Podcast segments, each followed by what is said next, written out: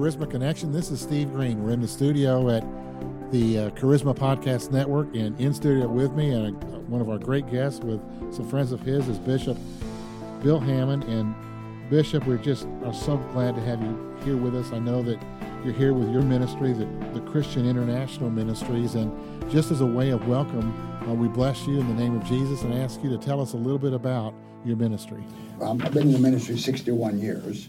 And I tell people the first 30 years of my ministry of pastoring five years, evangelizing three years, taught in the Bible college six years, and then built Christian International Undergraduate and Graduate College for several years, uh, all of that was mainly preparation for my life, next 30 years because God in 1983 revealed to me that He was going to raise up a company of prophets in the Elijah anointing like He did John the Baptist. Yes. As John the Baptist prepared the way for Jesus' first coming, so this company of prophets would prepare the way and make ready a people for His second coming. You have over 3,000 ministers and churches in your ministry. How are you able to grow that large and with that much influence? Well, we, we just started blessing people and, and giving people reality of the presence of the Lord and the power of God. And as we went around the world preaching, people said, "I want, I, I feel like I'm identifying." I remember when I first started down, uh, Dr. Steve. I, I, you know, I said, Lord, if you're calling me to, to pioneer this, because nobody believed in prophets in the '60s and '70s when I started. Just getting started. So I said, you're going to have to give me, you know, some people to follow me. So I had this vision of taking off, and I took off, and I got going, and I looked back, nobody was behind.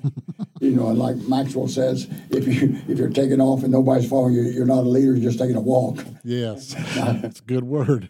I could use that on my Green Lines podcast. yeah, I said, now God, you've got to give me uh, some followers. And I said, how am I going to get them? He said, it's like a tuning fork. You send, send the message, speak the message, and those that have like calling, like vision, will be like that tuning fork. They'll vibe. And I and I found it so many times at our big conferences, people come and say, I feel like I'm among my own company. And after I wrote the book on prophets and personal prophecy, people read that and said, I tell you, I, I, thought it was crazy. I kept hearing the voice of God, felt God wanted me to speak the word, but nobody did it. And your book explained it and clarified it for me. Which book were they referring to? Prophets and Personal Prophecy. Okay. Is that book still available? Yes. Where can we find it? It's ChristianInternational.org. ChristianInternational.org for that book. Yes. Great. Peter Wagner said that, uh, you know, he got exposed to John Wimber and Paul Cain and some of those, and he and the prophets, but he didn't understand them. He was a teacher there, you know, in the college, and um, he said, but when he read my book on prophets and personal prophecy, it was so uh, scripturally presented and so experientially re- expressed that he said he, he fully believed in prophets after that. When I spoke for him for the first time in 1995, I said I'm a I'm a prophet theologian, and he thought that's a contradiction. That's good. Maybe in your past teaching he couldn't be, but I am a yes. studier of the word of God, and and I'm knowledgeable in the Word, and and that's one thing that I appreciate around the world. We're not only known for the prophetic, but for ethics, accountability, and a balance in presentation of truth. That word balance, that's so key in a prophetic ministry. Yeah, it definitely is. I tell people it's not hard to activate people in the prophetic. You know, 1 Corinthians 14 31, Paul said, You may all prophesy one by one. So everybody can be prophetic. And I explained that's there's five levels of the prophetic. Revelation 19:10 says, the testimony of Jesus is the spirit of prophecy. I said, yes. now that level anybody can move into. The second level is the gift of prophecy, 1 Corinthians 12 10. Then the third level is prophetic presbytery, where ministers get together, lay hands on a person, ordain them, and prophesy over them, and call in in ministry. Then the fourth level is prophetic preaching. That's what I do a lot when I go on a Sunday morning. I don't preach my favorite subject or teach my favorite uh, message, but God says, get the word that I'd give if I was there. So I take him with me and give that word. Wow. and then the, the fifth level is the office of a prophet. Everybody that prophesies is not a prophet, but everybody can prophesy. It's an interesting differentiation. I see in your notes that you've taught over 250,000 students in the prophetic. Yeah. How do you teach prophecy? What I used to do, I'd go into different churches. I remember I was in this big Assembly of God in, up in Greensboro, uh, Carolinas, and um, I got them all activated in word of knowledge and word of wisdom, prophesying, and I was there for about a week, got them all activated, and come back six months later, and they're right back where they were before. And I thought, Lord, uh, this not sticking. How come? He says pastors need a manual. And so I wrote a 300 page manual on ministering spiritual gifts, activating people in prophet. And then we have about 50 to 60 activations. It's not uh, ours is unique in that you don't just learn by hearing. It's not the hearing of the word; it's the doing. And you, and those who by reason of use have their have their senses exercised to discern true prophecy from false prophecy, from imagination to revelation on that. So we teach and train people by doing. So we get them activated, flowing, and we've activated and trained over 250,000 around the world. And we have schools in Russia, China, on every continent. We have uh, headquarters and people moving and teaching and training people in the prophetic. So did God just lay this on you one day as a, a ministry to say, I want you to raise up prophets? Did you feel that anointing? Yes. In fact, uh, he gave me the revelation on Malachi chapter 4, verse 5 and 6, which says, Behold, I will send you Elijah the prophet before the great and terrible day of the coming of the Lord, and turn the hearts of the fathers to the children, children to the fathers. But, he, but then he said, As I raised up John the Baptist to prepare the way for Christ, the Messiah, to come, so now I'm raising up a company of prophets to prepare the way for the King of Kings, the Lord of Lords, to return. But there are certain things that have to be fulfilled and accomplished before he can come. And now you got the prophets have got to rise up and start prophesying and revealing with revelation. Because the apostles and prophets, according to Ephesians 3, 3 through 5, that have the anointing for revelation of things that's coming and God's going to do. So we begin to prophesy that and preach that. And um, in 1988, we had the prophetic movement birthed at our conference. And God caught me up in a heavenly vision, and I saw in the spirit these company of prophets raising up, and, and like a big baby. And God said, Would you take a fathering role and carry this baby forth and bring it forth? And He showed me other camps of prophets would be raised up. So I said, Yes, Lord. And we started teaching and training, equipping. I'd been doing it, but we really got interest more intense. And now we've trained over thousands around the world. Uh, we have three levels I talk about we try to make every fivefold minister prophetic. You know, we hear the voice of God, minister in the gifts of the Spirit. When we say prophetic, we're talking about the supernatural message. Maybe you could coach me a little bit. I want to tell you about a problem. I pastored for 10 years and just preached my last sermon a couple Sundays ago, last sermon in, in Tulsa. And now that I'm here in Orlando, I miss my church. I'll say that very clearly. But uh, relatively small church, and I'm feeling like when you move in words of knowledge, you move in the prophetic, with people you've been pastoring for 10 years and not a lot of new faces. I, I love to go to a new church. I feel I can move in the spirit more openly. I feel freer. Well, explain what's going on in my heart when I'm worried about head knowledge getting in the way of the prophetic. Well, I tell people that the clearest word you can get is with a stranger to separate natural knowledge from revelation knowledge. But I, you know, I, I never prophesied over in my family for 15 years because too close. You know, I think I prophesied to my wife a few times. She prophesied to me a lot. And you listened. Somebody asked me one time, said, uh, Bishop, what does the voice of the Lord sound like? I said, it sounds a lot like my wife.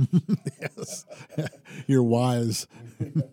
and uh, but you know, uh, you, you, you get it's easy to get people activating the prophetic what the challenge is to get them to use wisdom and discretion in the way they say their words because you just can't blast out every thought that comes to your mind. No. You got to say it in just the right way, with the right finesse, with the right grace. So I held back. I would sometimes feel as though I heard from the Lord, but I'd be afraid to move in it because I knew them so well.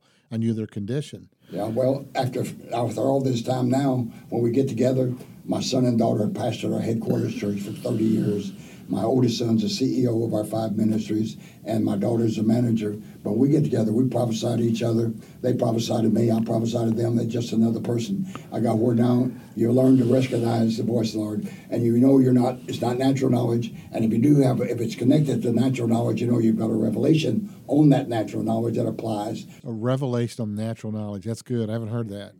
So how do you check the Lord? I've I've had a prophet lay hands on me once and and before the prophecy said, I want you to check the Lord with this. I want you to check on it to see if the things that I'm about to say to you are true, because the burden is on you to check. I'm just going to tell you what I see and what I feel in the spirit. How do you feel about that, Bishop? Well, there's some truth to that, but you have to balance it out a little bit. Well, after I wrote the book on uh, prophets and persons of prophecy, the prophetic movement was birthed. I wrote the book on prophets and the prophetic movement.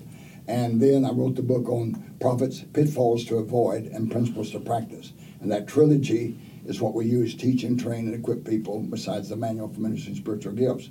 And uh, people say, well, I don't witness to that. I said, you don't witness with your head or your doctrine, you witness with your spirit. Yes. He says, my spirit bears witness. Now, I said, if I pro- prophesied to a Catholic, uh, and they're a devout Catholic, and I said something about Mary not to be worshipped or adored, you know, they're not going to witness. You know, if I pro- prophesied to a good Baptist and you just speak in tongues, they, They're done. they're not going to witness. You know, see, so you don't witness with your head, and you don't witness with your doctrine. You witness with your spirit. And I remember one time I was uh, I was in Pennsylvania, and this pastor had me prophesying over all of his elders, and they were in a row there, and this great big old Dutch elder was there, and I laid my hands on him, reached up and touched him, and I started prophesying to him, and all of a sudden.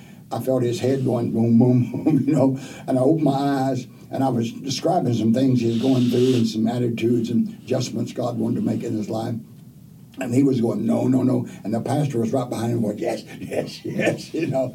And so, you know, in other words, sometimes we don't witness or we don't want to hear the word. Or we want to hear something that maybe a false prophet would deliver, telling you exactly what you want to hear. As Ezekiel says, if you go to a prophet with a idol in your heart or lustful desire or, or inordinate desire, that God will have the prophet prophesy what you want to hear so that you get your what you want. When you're not honest and sincere before God, God says, I know you've had such a ministry with other pastors. How do you teach them to begin to trust the prophetic? I think there's a trust breakdown here in 2015, and probably has been for a lot of years, that, that maybe they don't trust their own voice, their own word, and maybe don't trust others uh, who prophesy.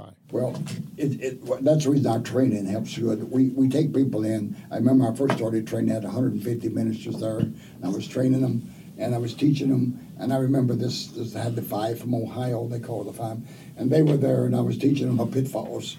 And uh, I used some characters. And after two days, they came and said, "We don't even feel like we're qualified to do anything." you know, because I've shown all the requirements, the life, the character, and we should have with that. But what we teach on the start, we start on the first level. I tell people, okay, we're to, like this last night, I activated the group. And I said, my first activation was, you're just to pray in tongues for about a minute. I want you and we have one to one. We stand on First Peter 4.10, where it says, as you receive the gift, even so minister the same one to another by the manifold grace of God. If you've received the gift of Christ in you, receive the gift of the Holy Spirit, you have the mind of Christ. Corinthians 2.16 says, I said, we're going to ask Jesus to give us a thought for our fellow man, and that will bless him, and it's edification, exhortation, comfort. Cheer you up, stir you up, you know, and build you up in God. And I said, now don't drop your plow down too deep and say, mm, I see you in that motel room. That's not your wife you're going in with. We just want up here this. Now I said, now when you're ready to share, we don't want to blame God for anything we're about to do. We just want to believe it's God. I said, so don't I don't want you to say, Thus saith the Lord, or God showed me the Spirit revealed. I don't want you vibing and shaking. I just want you to say, okay, here's what I received, here's what I heard, here's what I got, and share it with them. So we start off on that level. Then after several sessions, they say, okay, now you got to take responsibility when you feel like you've got a word of the Lord. So we say, you lay hands on this person, say, my son, my daughter, thus saith the Lord. Now take responsibility that it's the Lord. We, let their faith build, and they see it, and they then we, then they prophesy to a person. I'll say, now, did, did you receive that word? Did that make sense to you? Uh, was there anything you didn't understand? Well, I didn't understand this. Um, then I'll ask them, what did you feel? Well, they said, I, I felt, I heard the word baby but you prophesied she's going to have a baby. She doesn't want to have a baby.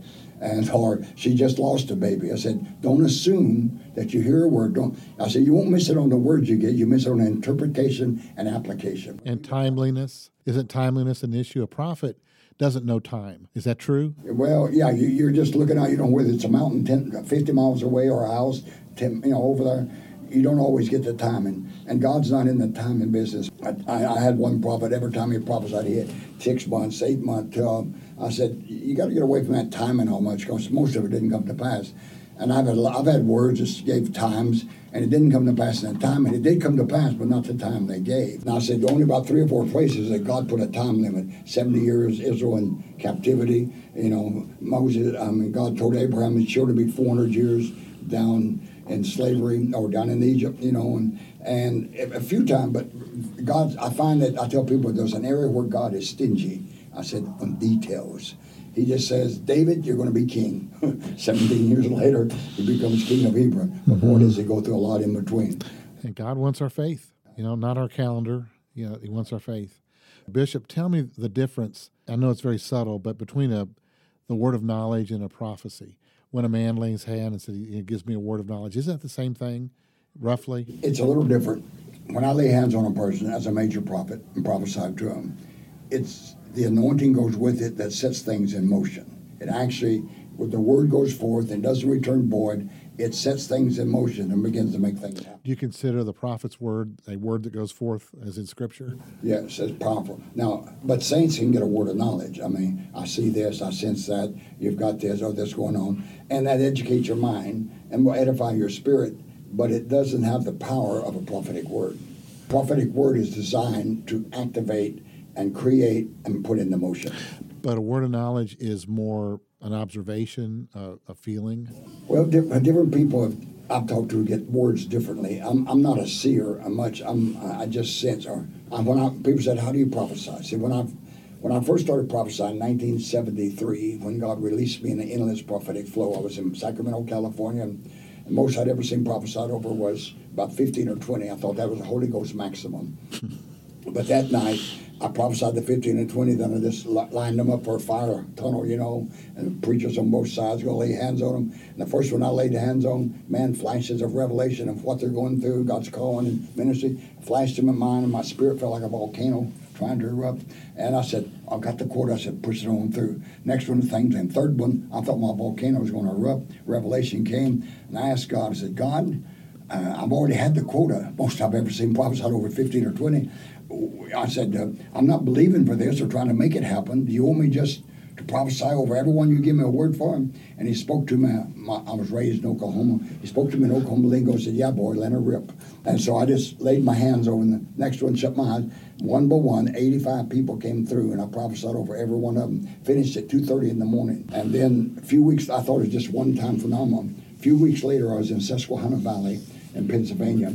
Had 150 people come together, and I some charismatics and Pentecostals came together, and I started laying hands on them after I preached, and prophecy, prophecy, and three o'clock in the morning I finished with the 150th person, and thereafter for next 10 years, everywhere I went, I'd be prophesying one, two, three o'clock in the morning. I think the most I ever did was congregation of 700 I did in about 12 hours. Well, you learned to sleep late during that oh, yeah. season, yes. You can't do that by getting up in morning and preach again. No. Bishop, tell me a little bit. I, I'm just curious how you, as a prophet, a major prophet, how do you feel as you see the things that are going on in the world now here in 2015? How has prophecy changed and what you're hearing come from you in the prophetic? What are you feeling in your spirit is the change that's occurring and where are we headed? What do you see? Yeah, well, several things. Um, my main anointing is seeing the past, present, and future moves of God Uh, my books cover all the nine restoration movements from the Protestant to evangelical, the wholeness, divine healing, Pentecostal to charismatic to faith to prophetic apostolic. And the Lord showed me in 2008 that we'd entered the third and final church reformation. That's when I wrote this book on the third and final church reformation. And each, the first reformation was the birthing, establishing, and spreading the church to the ends of the earth. The second Reformation was the end of the thousand years when all truth was lost or formalized into dead works. And uh, God began to move, and Martin Luther and John Knox and others got the revelation of justification of faith and came, came against the the dead religion of that hour, and they were called protesters, and began to be called the Protestant movement. And so that started the Second Reformation, which the purpose was to restore back into the church all truths and ministries that were lost during the Dark Age. And then, in 2007, we had the Saints movement. Then, 2008, the third and final church reformation was begun, and that is the purpose of restoring all the rest, but also restoring all things that have been lost by the fall of man. And it gives, a different perception because in my dispensationalism, the only thing you look forward to is a rapture and go to heaven. But see, evangelicals and Pentecostals see no purpose for the church except to win more church. But God's raised up the church for a purpose. The church is the body of Christ, God's delegated authority for fulfilling his purpose on earth. And as I was studying out the restoration of the church, I started in 1959 preaching on it. I kept asking the Lord this Lord, why are you restoring the church? Martin Luther got us justified by faith and born again, we could go into heaven.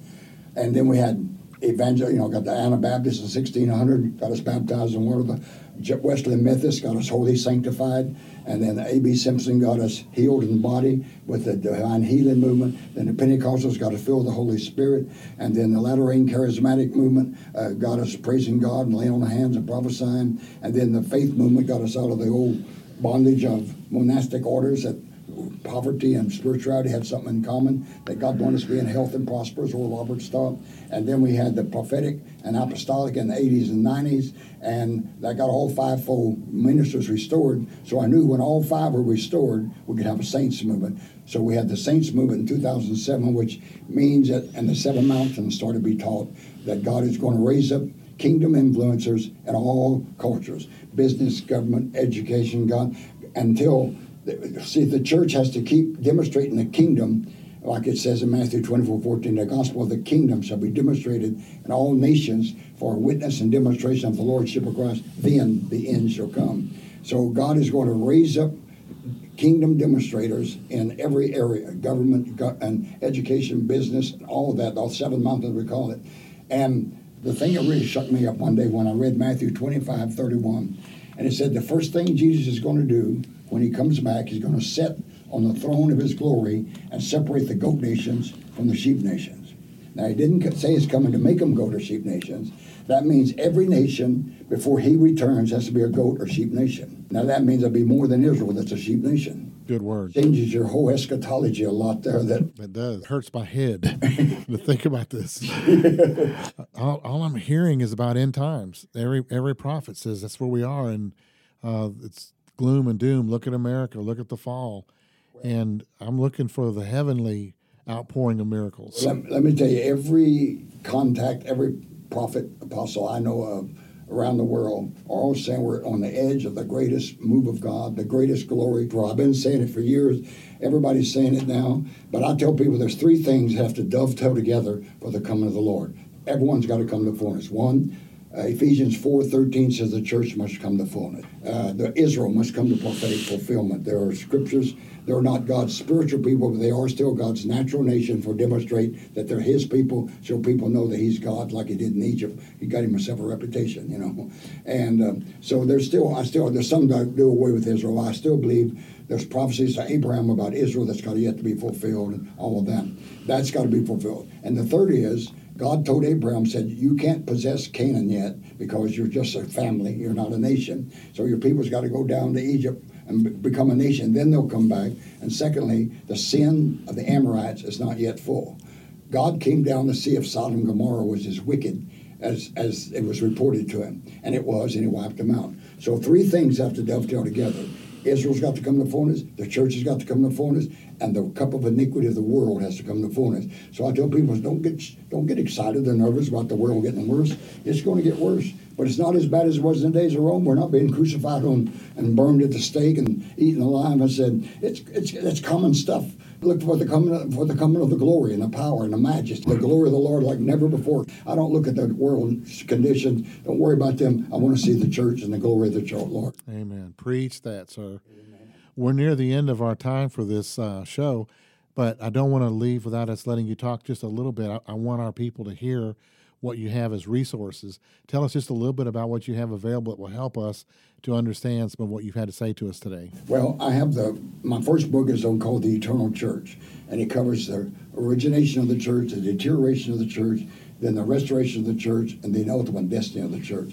And I had to upgrade it back in I finished it in 81. Now I had to upgrade it in 2000 to put the prophetic apostolic movement in there whatever movement, the prophetic apostolic restored more truths and ministry than any other move of God's since Martin Luther Day and Protestant movement. So now I'm going to have to write another chapter for the Third Reformation. you know, and um, so I have that. Then have a trilogy on the prophetic that we've trained people around the world, and my book on prophets and personal prophets has kind of become the Bible on the prophetic and the standard for it around the world. These three books we have Bible college courses. We have teaching manuals, training on it, and then we have apostle prophets, coming moves of God. Really talks about the apostolic and the fivefold ministry. And then I have the Day of the Saints book that really talks about the saints movement and the and the ministers in the marketplace. God raising up everybody in every area, and that uh, saints can be membership ministry in in the body of Christ out in the world. And uh, one minister told me, he said, you can't call them ministers. I said, well, we'll call them kingdom influencers or whatever you want. But I said, I, I don't have access to any more than they do. I said, can a minister in a marketplace in government or business, I said, can they be born again? Yes. Does a preacher need to be born again? Yes. Can be baptized in water? Yes. Born filled with the Holy Spirit? Yes. We have your own Bible. Read the Word of God? Yes, yes. I said, there's not a thing that I, as a bishop in a, in a pulpit, have that they can't have. I said, they can demonstrate the kingdom. They can be. And we too long have made the preacher up here and the lay people down here, we're one. We just got different positions. And that doesn't do away with fivefold minister or pastors or heads, but it does make every saint to be a kingdom influencer. They're ministers. Minister. They're ministers. And then we have a manual for ministry and spiritual gifts. So we have training seminars where we train people all the people that need to be trained. How, how can I find those? The, ChristianInternational.org. We have a website there, and we, and we have them, and all of our churches around the world pretty well trained now. People in them. We have them in every continent and throughout the United States. They do training. But the Christian National in Santa Rosa Beach, Florida, uh, we train and equip about every month people in different levels of the prophetic. And everybody, if they want to hear the voice of God learn to be a voice of God for to others, they need to be trained and equipped to do it properly. Is that training available online? Do, do they come to a course or normally come to a course, but we also have some online stuff too. Okay. Well, Bishop, what a pleasure it is to have you in the studio and with your guest. I pray the blessings of God be upon you and more than that upon your ministry. May it spread and grow and prosper. Thank you for your support of the Charisma Podcast Network. We've been visiting with Bishop Bill Hamon. You can find his work and his great work and his books and all of his resource materials at ChristianInternational.org. That's ChristianInternational.org. Thank you very much for joining Charisma Connection. This is Steve Green. God bless you.